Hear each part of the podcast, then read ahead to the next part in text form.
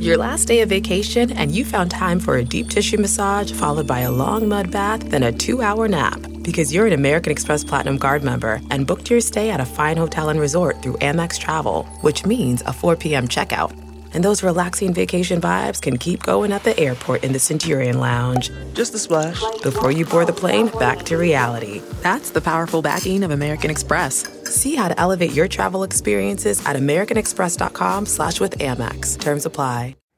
Have you ever covered a carpet stain with a rug? Ignored a leaky faucet? Pretended your half-painted living room is supposed to look like that? Well, you're not alone. We've all got unfinished home projects. But there's an easier way. When you download Thumbtack, it's easier to care for your home from top to bottom. Pull out your phone and in just a few taps, you can search, chat, and book highly rated pros right in your neighborhood. Plus, you'll know what to tackle next because Thumbtack is the app that shows you what to do, who to hire, and when. So say goodbye to all those unfinished home projects and say hello to caring for your home the easier way. Download Thumbtack and start a project today.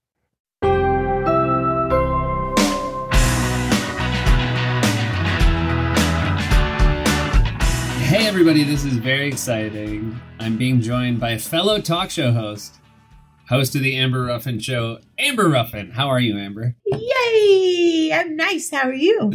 I'm good. Uh, so, just so everybody knows, we're talking on Wednesday. on Friday, you're going to be doing the third episode of the Amber Ruffin Show. I know it's very early in your run. You are doing it from the studio that you've appeared in multiple times because it's the same as late night. But how is it so far? It is nuts, man. So basically, all these people like show up and put in work so that you can doof around. Yeah.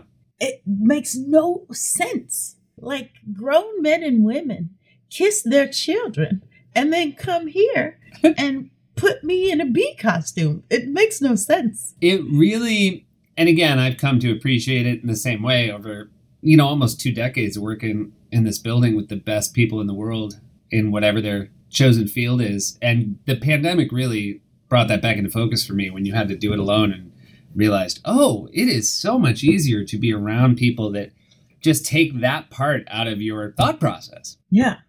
Who are good at it. Do you think it would be a trippier thing right now if you were doing it in a different studio somewhere else in the city or or in a different city? I do think that would feel a little bit sad. Yeah. Cuz we come here with almost no one here, but like the eight people that are here are my little friends cuz I've known them for 6 years. So that's fun. I want to ask about how you put together your writing staff. Jenny Hagel who is a writer on this show, and you guys do jokes, uh, Seth Can't Tell together. And it should be noted that Jenny, you are the reason she works at this show. You basically came in one day to Shoemaker and I and put down her um, application and said, or I should say, her writing sample and said we're going to hire her. And then you guys, then the two of you, though, went out and found three other writers for your show. Do you want to just talk a little bit about that? Each Ruffin show writer is better than the last. oh, now uh, you can't. Now you have to do it in a random order. they're um, oh yeah no I know but they uh, all wrote for me for when I hosted the Webbies and when I hosted the Writers Guild Awards. So I knew them from there. Dewayne and Shantira are Second City guys so I also know them from there. And the co-host of the Amber Ruffin show Tarik Davis me and Tarik and Jenny used to do an improv show here, and Dewayne and Shantira used to do the improv show with us. That's and amazing. I'm just realizing that that's almost the whole improv show is working on the show. But uh, also, I found Demi from Twitter, and I just think he's hilarious. And he's also the September 21st guy, which is just, I found that out after. I didn't uh, know he was the September 21st guy. That's fantastic. He's the freaking September 21st guy. So, you know, I think it's been tricky to figure out how to do a late night show like ours during a pandemic, but at least we had all the pieces in place, right? You guys are starting from scratch. I think it's an incredibly high level of difficulty. I think most of your writers, if I'm correct, don't even live in New York City. No one does. So you're all doing it uh, via Zoom, via email. What are you looking forward to more? Being in the same room with your writers or having an audience? Being in the same room with the writers. Yeah. For sure. Mm-hmm. The audience now, well, lucky for me, I do think that I'm an extremely happy person. And I think the reason why is because I have a very bad memory. so, like, but now I'm like, well, you know, an audience wasn't much different. I, I truly, the memory of having an audience is starting to fade away. And it is nice though, because you forget the audience, like, yeah, they can be riled up and they can give you energy, but they can also not like your. Yeah. They can bring you down real hard, and it's your fault because you wrote something bad. Well, But it is. There's none of that. I've had the exact same thing, which is the more I think about it, and again, I look forward to having an audience back because you, you know, again, you remember jokes that you tell that you know the audience loves it, and and that obviously elevates your ego. But most of our egos are pretty fragile, so you know it's like a little bit of good when they laugh, but it's a lot of bit of bad when they don't. And so I could, I don't know. There's something. I have this nice optimism going into each show, which is nothing's gonna bomb, or if it does, I'm not gonna know. I totally feel that way. I feel like I have replaced the silence with a standing ovation. Yeah. And at the end of every friggin' joke, in my you hear nothing, but in my mind it's like, yeah, man, she's really sticking it to him, yippee. I want to talk a little bit about our history, uh, our shared history. So uh, we were both Chicago improvisers, didn't know each other in Chicago. Uh, we both worked at Boom Chicago, which is a improv comedy theater in Amsterdam that some Chicago guys started. I was there 97 to 99, but I went back a lot, and that's when I first saw you. When did you get hired there? I got hired there in 2004.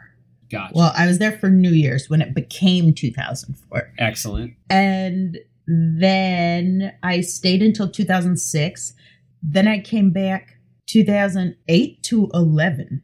Yeah, so this is That's really interesting because you came back and you worked at Second City in that gap, right? Yeah. And it should be noted that a lot of people, a lot of our friends spent time at Boom Chicago, and it has been an incredible jumping off point for people's career, be it Jason Sudeikis, Ike Barinholtz, Jordan Peele, uh, Kay Cannon, Josh Meyers, and nobody, but nobody went back. I think you're the one person who decided they missed it.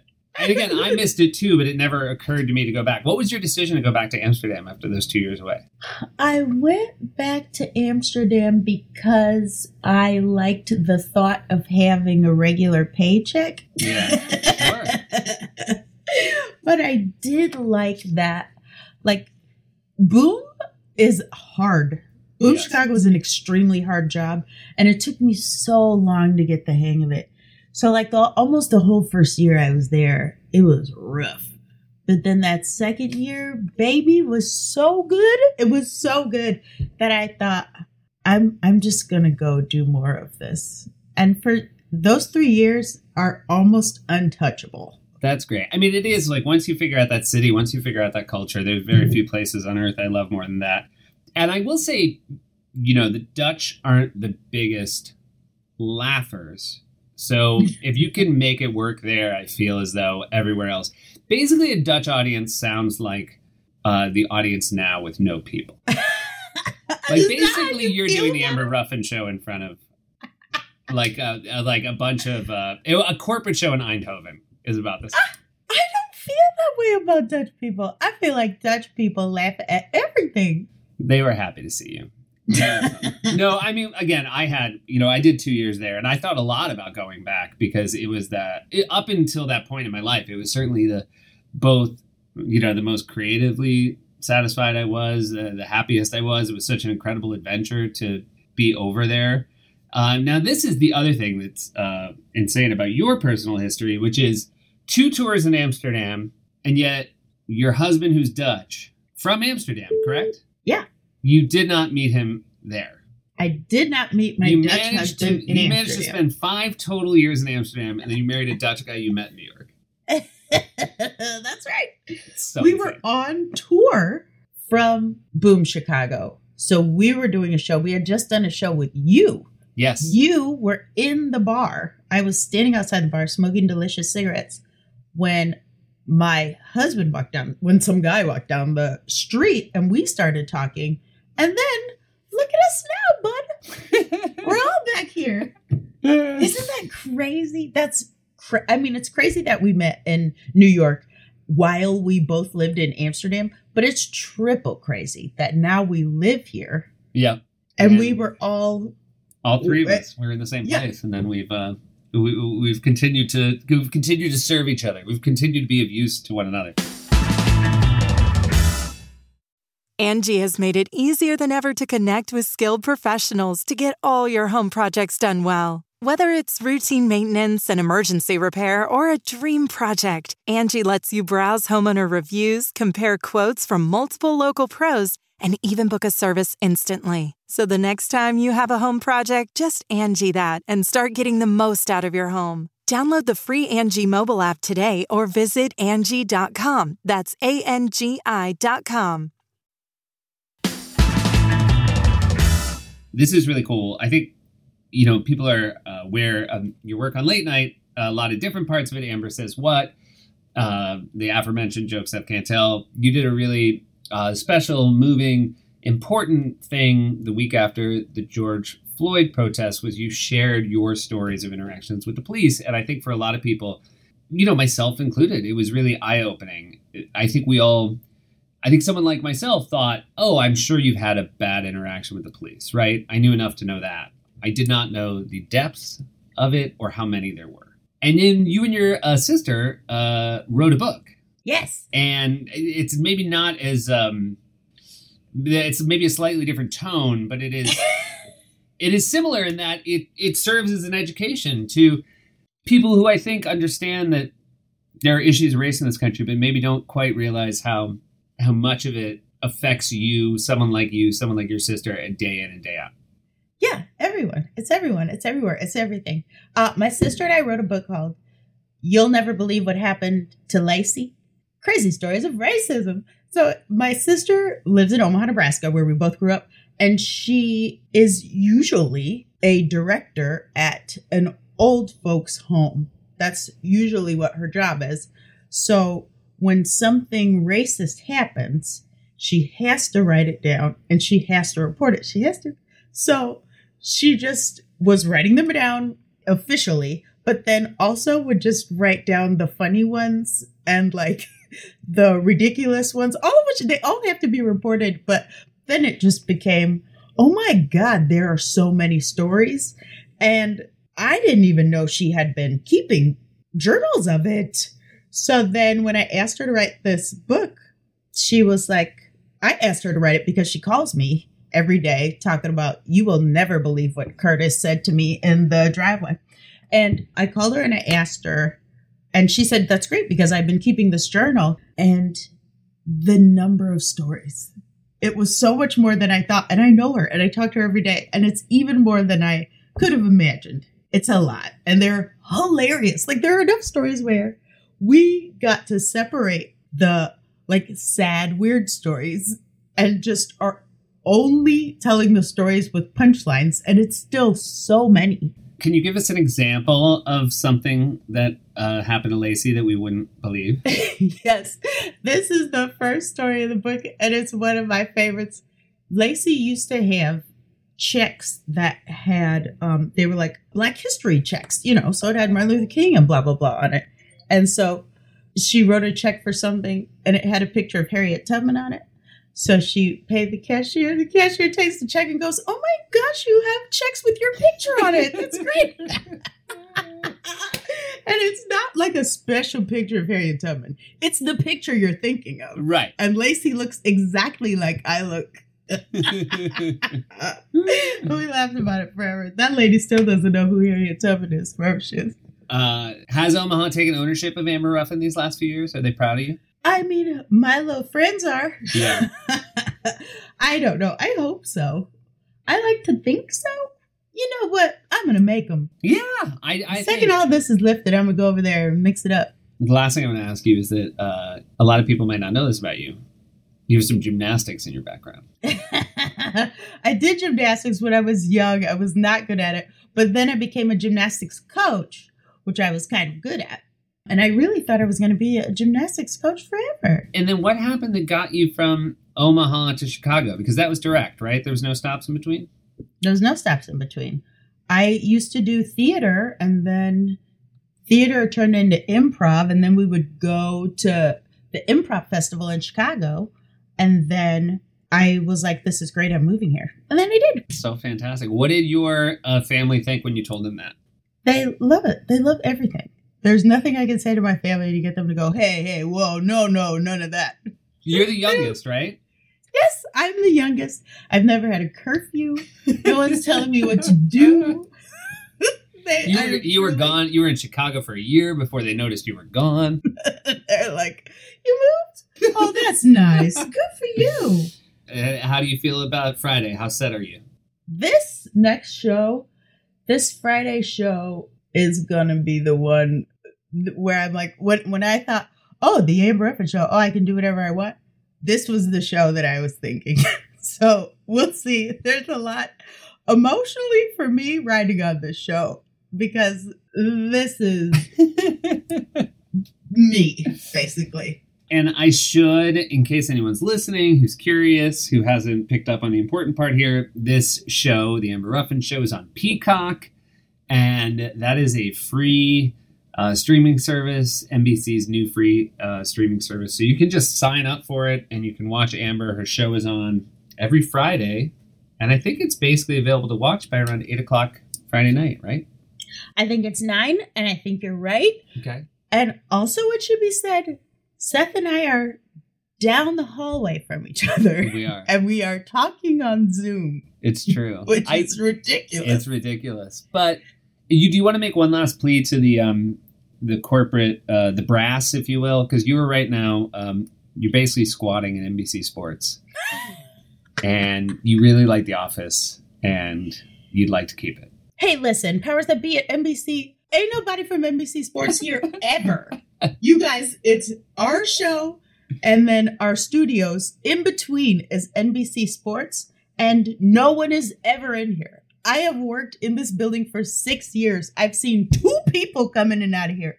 NBC Sports, they're the squatters. We should be here already. You know what? Give me a phone number. I'm going to call someone and give them a talking to. It does have the sort of staff of a Cayman Islands front for a company that's avoiding taxes. That's the about of people that are usually in the NBC Sports. It's so abandoned. It and should, whenever you yeah, see it should someone, no, they're in a different place, but they're sort of holding on to this this prime uh, prime hallway real estate. And look, God bless, but right now I feel like Amber's thriving. She's doing great work. She likes where she is. It's true. I love it here. Um, all right, Amber. Well, I'll see you next, like passing you in the hallway. Um, Okay. Will you please tell everybody what kind of mask I wear? Seth wears a mask that says the Amber Ruffin Show. I do. and it's really like I will say that, and this is a tribute to you.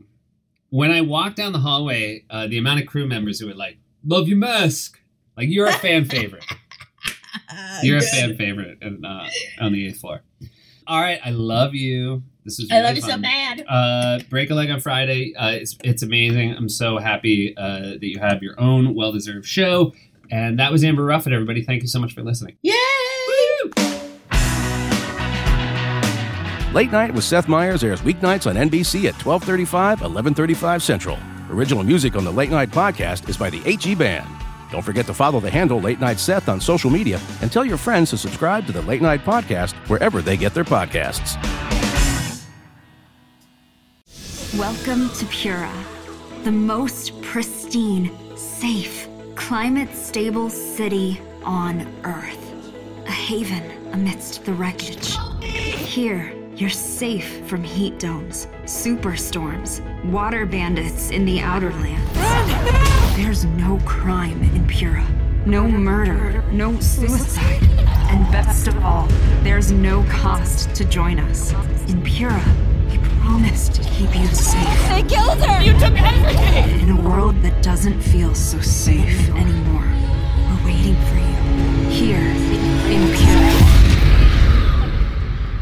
The Last City is a new scripted audio drama from Wondery. Enjoy The Last City on the Wondery app or wherever you get your podcasts. You can binge all episodes of The Last City right now, ad-free on Wondery Plus. Get started with your free trial at wondery.com slash plus.